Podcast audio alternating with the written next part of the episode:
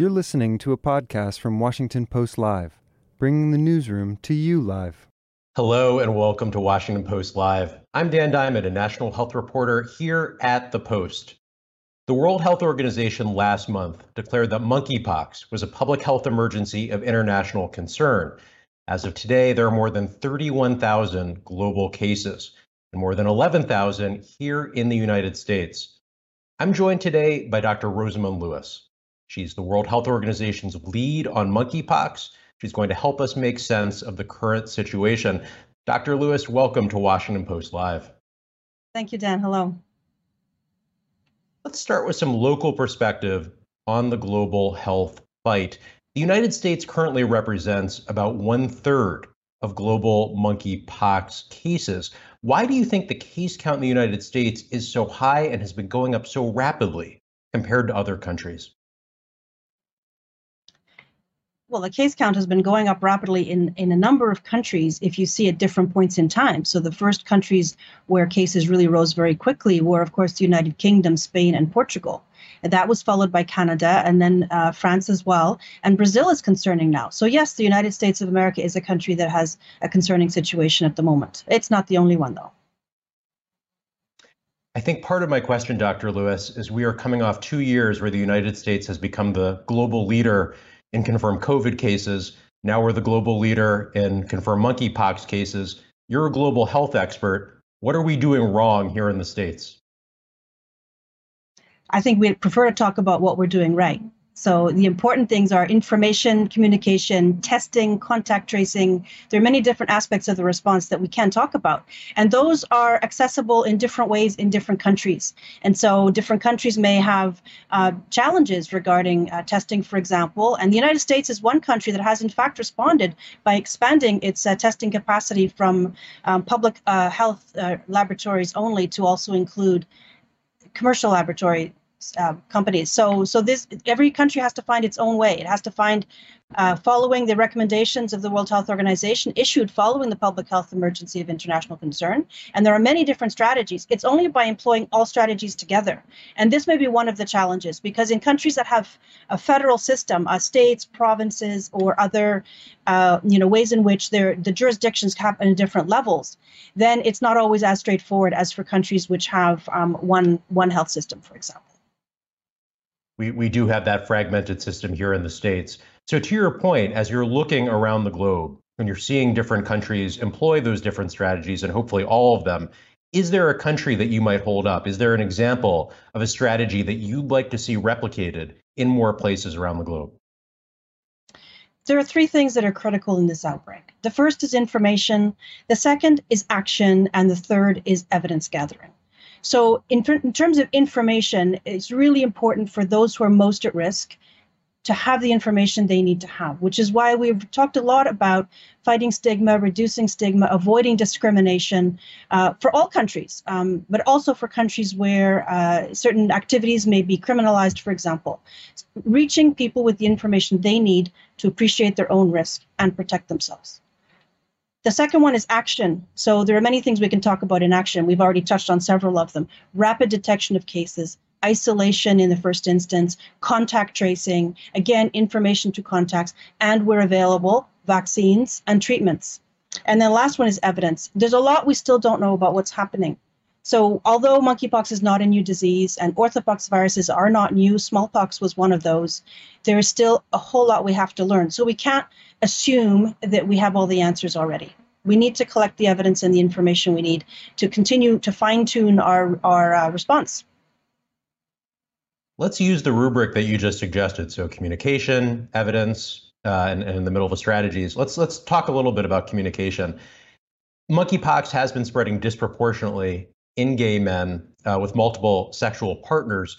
Dr. Tedros, the head of the World Health Organization, last month issued a warning calling on gay men to temporarily limit the number of sexual partners. In retrospect, Dr. Lewis, do you wish that those warnings had come earlier, had been more direct uh, to stave off potential outbreaks earlier this summer? We move with the information as fast as we can at the time that we can um, release that information or, or share it. So in the early days, it wasn't entirely clear, but it became clear quite quickly that those who are at risk are those who have uh, multiple sexual partners, for example. It's not the fact that someone is gay puts them at risk.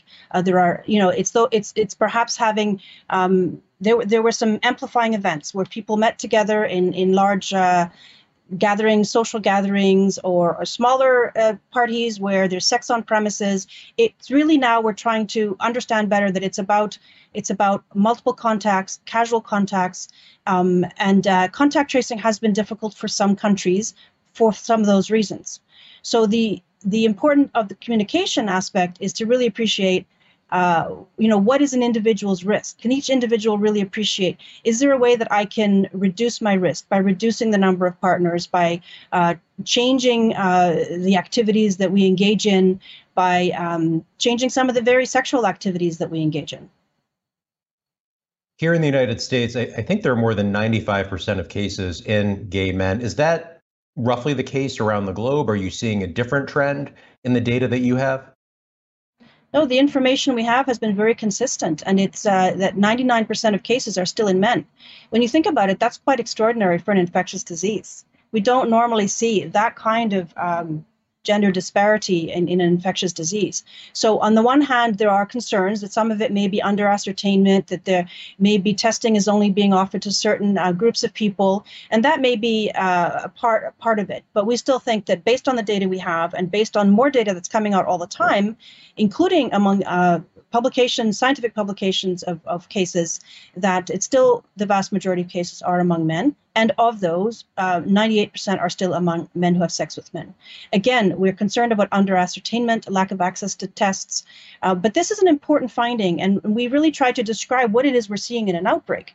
Um, but that doesn't mean that. Um, you know that this is group is responsible for the outbreak it doesn't mean that they should be stigmatized it's really about offering services where they need to be offered and to whom they need to be offered this issue of, of trying not to stigmatize it is very much on our mind as health reporters and also on our mind here in washington d.c there was recently an attack not too far from where i'm sitting on several gay men who were accused of carrying monkeypox. Uh, they, they were badly beaten. How do you balance warning gay men that they're at elevated risk of this disease against the fear of inciting hate or even violence? It's certainly been a, a tightrope that all public health agencies and all reporters such as yourself have been walking since the beginning of this outbreak. What's critically important is engaging with the communities themselves. So at WHO, we do that at global level. We have regular touchdowns with uh, representatives of uh, LGBTQ associations, uh, various um, groups of you know people who advise us about the language to use about the things to talk about. But also those are the same uh, groups that should be contacted at every level at the, every uh, level of the response national federal local community. And so they will tell you they will tell us they do tell us you know what are the what are the channels of communication that are helpful? What are the messages that are helpful? What are the messages that may actually push people away which is the last thing we want to do? So for example uh, right from the beginning who was working through um, messaging platforms that were not necessarily on the public website to begin with we're putting more and more information on the public website now. But at the beginning, we were working through uh, through Meetup, through meeting apps, uh, Grindr, and others. We were working through uh, sp- associations. Organizers of, of pride festivals. Again it's not the pride festival itself which is a, a, celebration of identity but the events that may happen on the on the outer outskirts of a, of a festival. So even today you know we're becoming a bit more comfortable talking about situations such as saunas, bathhouses, uh, places where there's sex on premises as part of the activities, because this is where the risk is. As I said before, it's not being gay that represents a risk, it's the activities where one might encounter others who may not even know that they're infected and that they may pose a risk to several people at the same time. And that explains um, why this can behave in the way that it does uh, and, and, and uh, in, in an amplifying manner where you have many cases occurring at the same time from a single large event. Maybe one more question on, on the messaging and thinking about reaching the gay community. 40 years ago, HIV was originally seen as a gay man's disease. That's arguably why we missed, or at least a big reason why we missed opportunities to try and stop that disease in its tracks. Now, it's 2022, different virus, different time. But Dr. Lewis, are there vestiges of that legacy with HIV that we are doomed to repeat in some way with monkeypox? People are concerned about that legacy and uh, the concern that uh, mistakes may be made or mistakes are being made. But there are, of course, um, lessons to be learned and advantages. So, for 40 years, people have worked on uh, HIV prevention and control. For 40 years, people have worked on access to antiretroviral therapy. For 40 years, people have worked on on uh, community organization, uh, community engagement, risk communication, and and working with um, with groups of people, uh, including now especially young people who don't have that memory of that of that era 40 years ago. So that is the that is the positive. We build on that and and learn the lessons from uh, from the stigmatization of people at that time. Because at that time uh, what happened is, is a lot of it was driven underground that people were you know feeling stigmatized and and and would not necessarily seek out information. I think today what we're really trying to do is provide the information where it needs to be which is those who, for those who are at risk. This also includes members, family members, household members. So it's not exclusively men who have sex with men or people who have multiple partners. There can be others who have risk. For example, sex workers or uh, family members uh, of, of uh, people who are just living in the same household or living in, in close proximity. And, and these you know these are situations where people also need to be aware that that others may be at risk. It's not the majority of the situation right now and it's not something we want everybody to be uh, very worried about but it's important to again appreciate your own risk so that you can lower your own risk. In terms of household members i believe i read something in the lancet over this weekend about a uh, pet pet dog a greyhound in europe that contracted monkeypox from its owners does the WHO have any more evidence on animals picking it, uh, picking up monkeypox from owners? Any transmission that way? So far, no. So this has been a theoretical risk up, up until now. We, we know we know all about the prairie dog outbreak, a monkeypox outbreak uh, in in the U.S. linked to prairie dog pets, for example. But there was no um, a, human to animal transmission during that outbreak. It was all uh, you know persons who were infected by contact with these new pets that they acquired um, in several states from, from a central source, and the pets had been infected. So, this is the first uh, incident that we are learning about where there is human to animal transmission. Uh, this has not been reported before.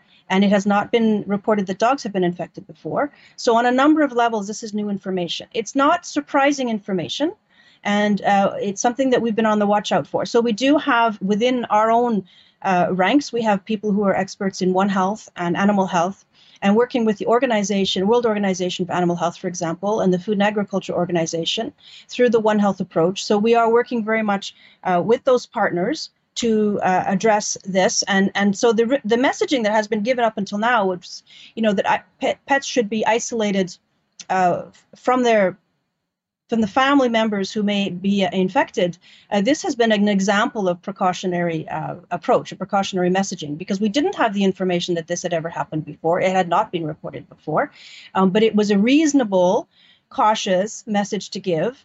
And now we have the first incident uh, incident where this has actually occurred.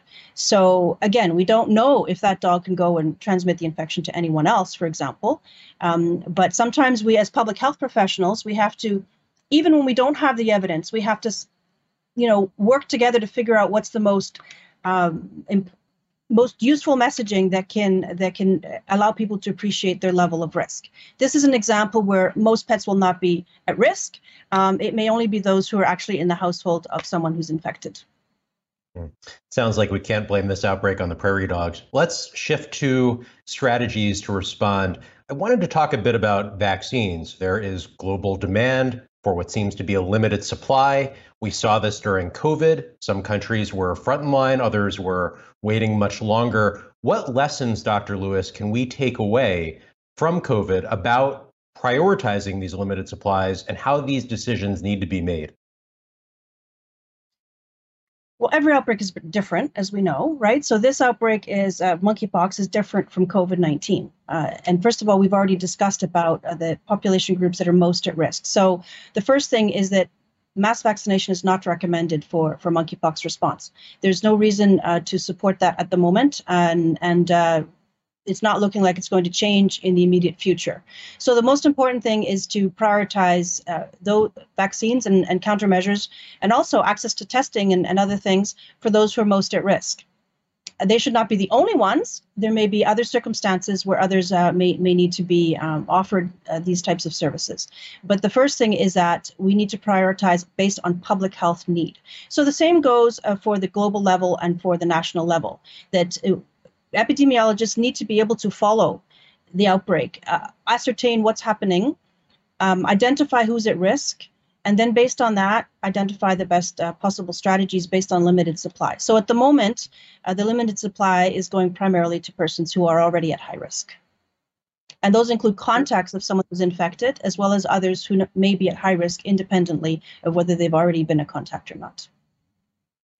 Doctor, here in the United States, our leaders are moving forward with a plan to split monkeypox vaccine doses into fifths to stretch our supply in a way that they say will allow us to cover more people if necessary.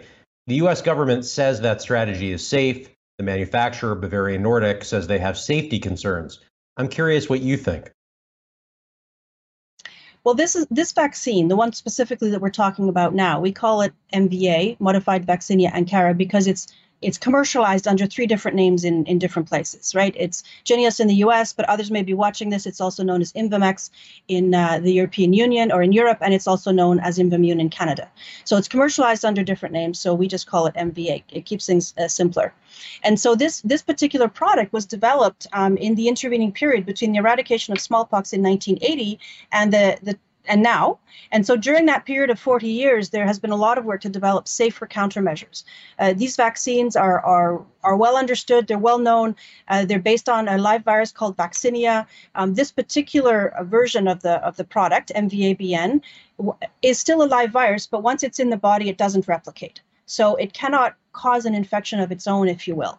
And so from that perspective, this, this vaccine is, is known to be much safer uh, and there's a lot of studies on that than uh, the vaccines that were used during smallpox eradication, for example. What's different about this particular approach, and again, there have been, uh, you know, the, the, sort of using smaller doses, but in a, an intradermal, in the skin type of injection, as opposed to subcutaneous, which is under the skin. Uh, this is an approach that's already been demonstrated uh, for use in several different um, diseases and vaccine products. And it is an approach that has been used when there has been a limited vaccine supply. And the, the manufacturer is, is uh, con- concerned only because, well, they're concerned because it's their product. And the studies of intradermal, uh, there's only been really limited studies about intradermal use of this. There was a study, it showed that the immune response generated by the intradermal injection was at least as good as the immune response generated by the subcutaneous injection. Um, but the intradermal injection did cause a bit more redness, a bit more irritation, a bit more pain in the injection site. And so, uh, and so for that, um, certainly the redness and the irritation. And so for that reason, it's like, well, we it's like everything else in this outbreak. We have some information that we already have and, and we are relying on, and some countries are relying on more than others. And then we also have information that we need to collect. Uh, we need we need to collect. We need to do studies, and we need to collect the data on. So so if these as these products are being rolled out using new strategies, then it would also be important to embed studies within those um, rollout strategies so that we can learn ourselves whether you know there is in fact uh, the the same safety profile and there is in fact um, the same efficacy effectiveness profile. For those who are watching and would like to ask a question, you can go on Twitter and tweet at Post Live with your questions. Just one follow up there, Dr. Lewis. How much time, how much additional study do you think we need to determine if these vaccines, if MVA and its various names, is effective? Is this three months, six months? Will we know in a year? Oh, this will depend on on the types of studies that are done, and uh, there uh, I mean, there's every reason to think that these vaccines may be effective because, as I said, there's a whole history of smallpox eradication and the use of these types of vaccines for this class of viruses called orthopox viruses. But we actually don't have specific information whether this particular product is useful in a monkeypox outbreak situation. And now we're adding another layer, which is changing the mode of administration. So uh, it's really important to collect information uh, as we go along Uh, some countries may want to already start with randomized controlled trials right from the beginning. Some countries may want to do a range of different types of uh, what we call observational studies, where you can't randomize uh, persons to receive vaccine or not, but you can compare different strategies. You could compare subcutaneous with intradermal administration. You could compare, um, you know, MVA, for example, or with another study of MVA plus ACAM 2000, so that the um,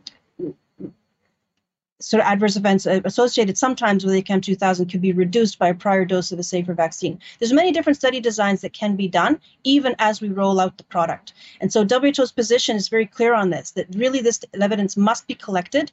Um, at the same time, uh, we, we do need to act where action is needed to try and stop this outbreak because the whole world is also um, not immune to orthopox virus. Uh, smallpox was eradicated in 1980, and so the vast majority of people around the world, anytime anyone under the age of 40 or 50, depending on the country, will not have immunity to this class of viruses. So both of these actions are critically important, but they also need to be um, linked and embedded uh, in in the response. I am I am one of those people who was not vaccinated uh, against the pox viruses. I I wanted since we've moved into the evidence section of the conversation, it seems I wanted to ask a follow up or two about the course of this virus. Is there a chance, Dr. Lewis, that monkeypox, which here in the states has not been linked to a single confirmed death, that this virus will become more lethal? Well, that's a question that none of us know the answer to. So DNA viruses are known to. This is a very large virus. It's it's the, one of the largest viruses known, um, and they're also known to uh, mutate I'm much sorry, more slowly. When you, when you say when you say large virus, what do you mean by that? Just the DNA of it?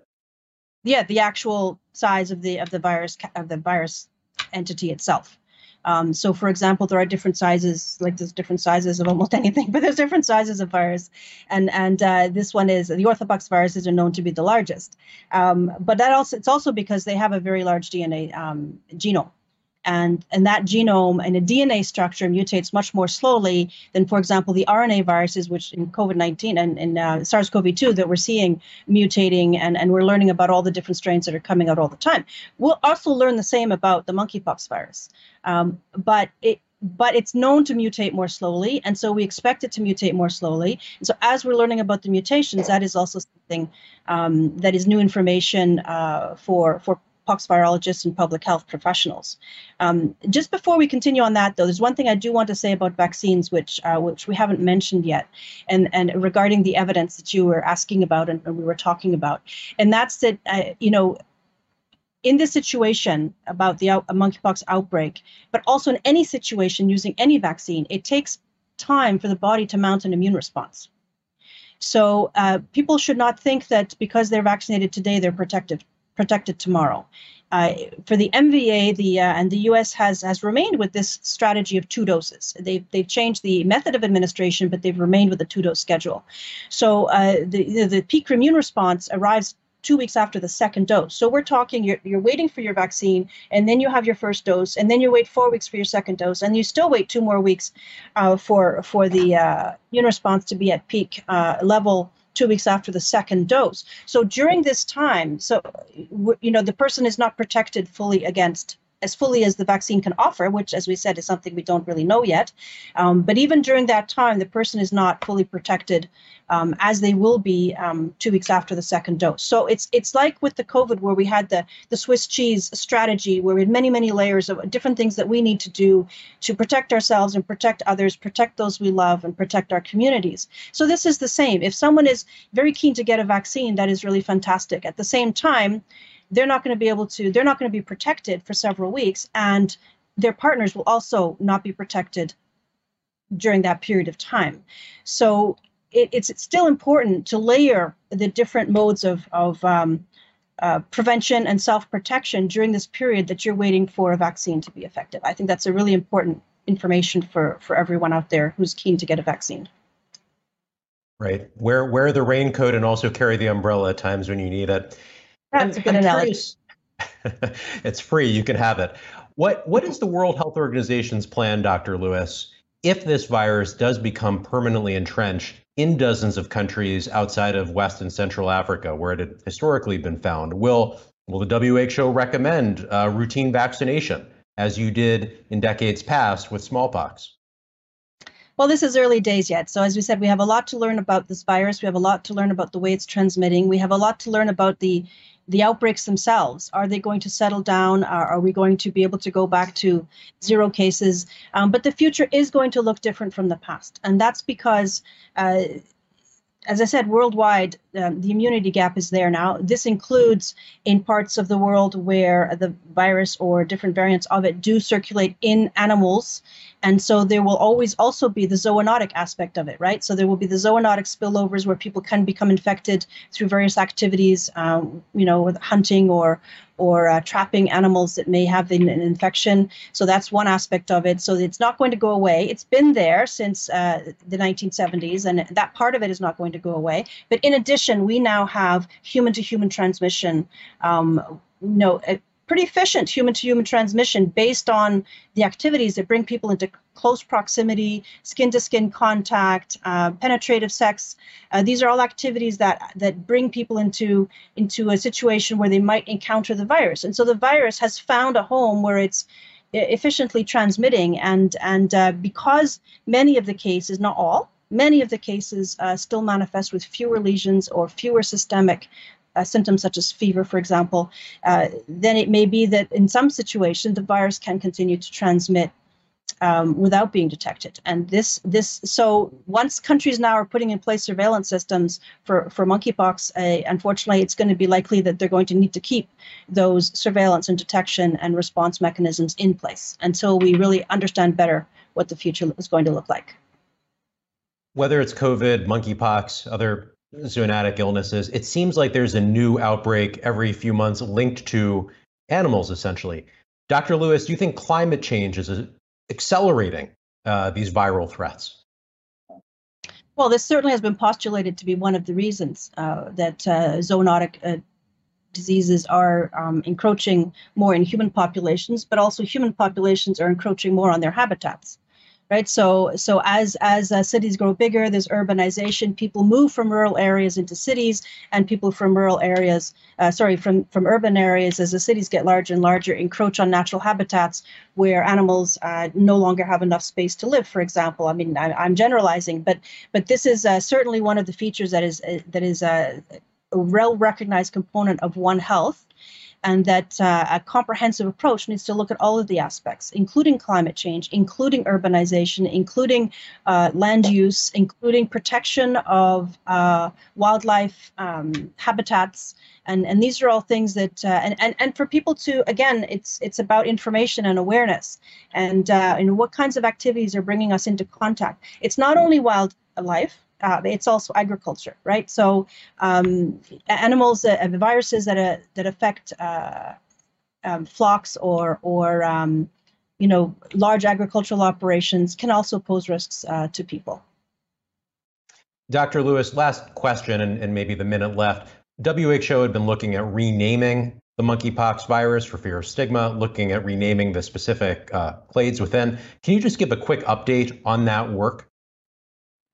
Sure. So last uh, week there was a meeting uh, convened by WHO, but it was a meeting of experts to discuss the names of the clades of the monkeypox virus because that is the work of um, orthopox virologists and evolutionary biologists who uh, gathered uh, in a space created by WHO so that they could have this conversation. And they recommended changing the names of the, updating the names of the clades from Congo Basin and Central African clade to clade 1 and from West African clade to clade 2. So this is this is the recommendation of the science scientists that attended that meeting and and WHO has facilitated that work.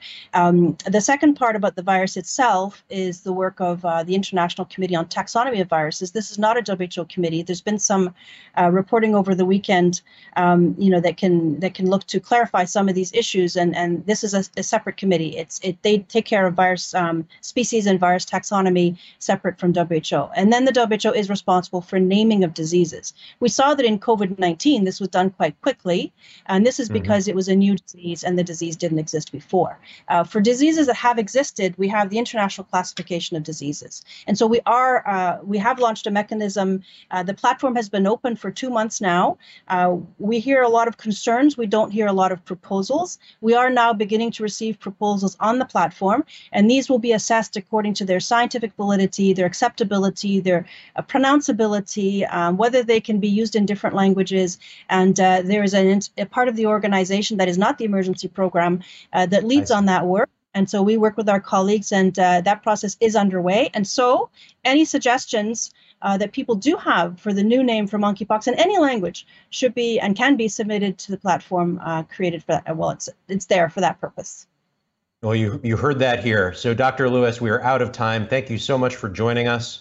Uh, we appreciate your work at the World Health Organization. Hope you'll come back soon. Okay. Thank you, Dan. Thanks for listening. For more information on our upcoming programs, go to WashingtonPostLive.com.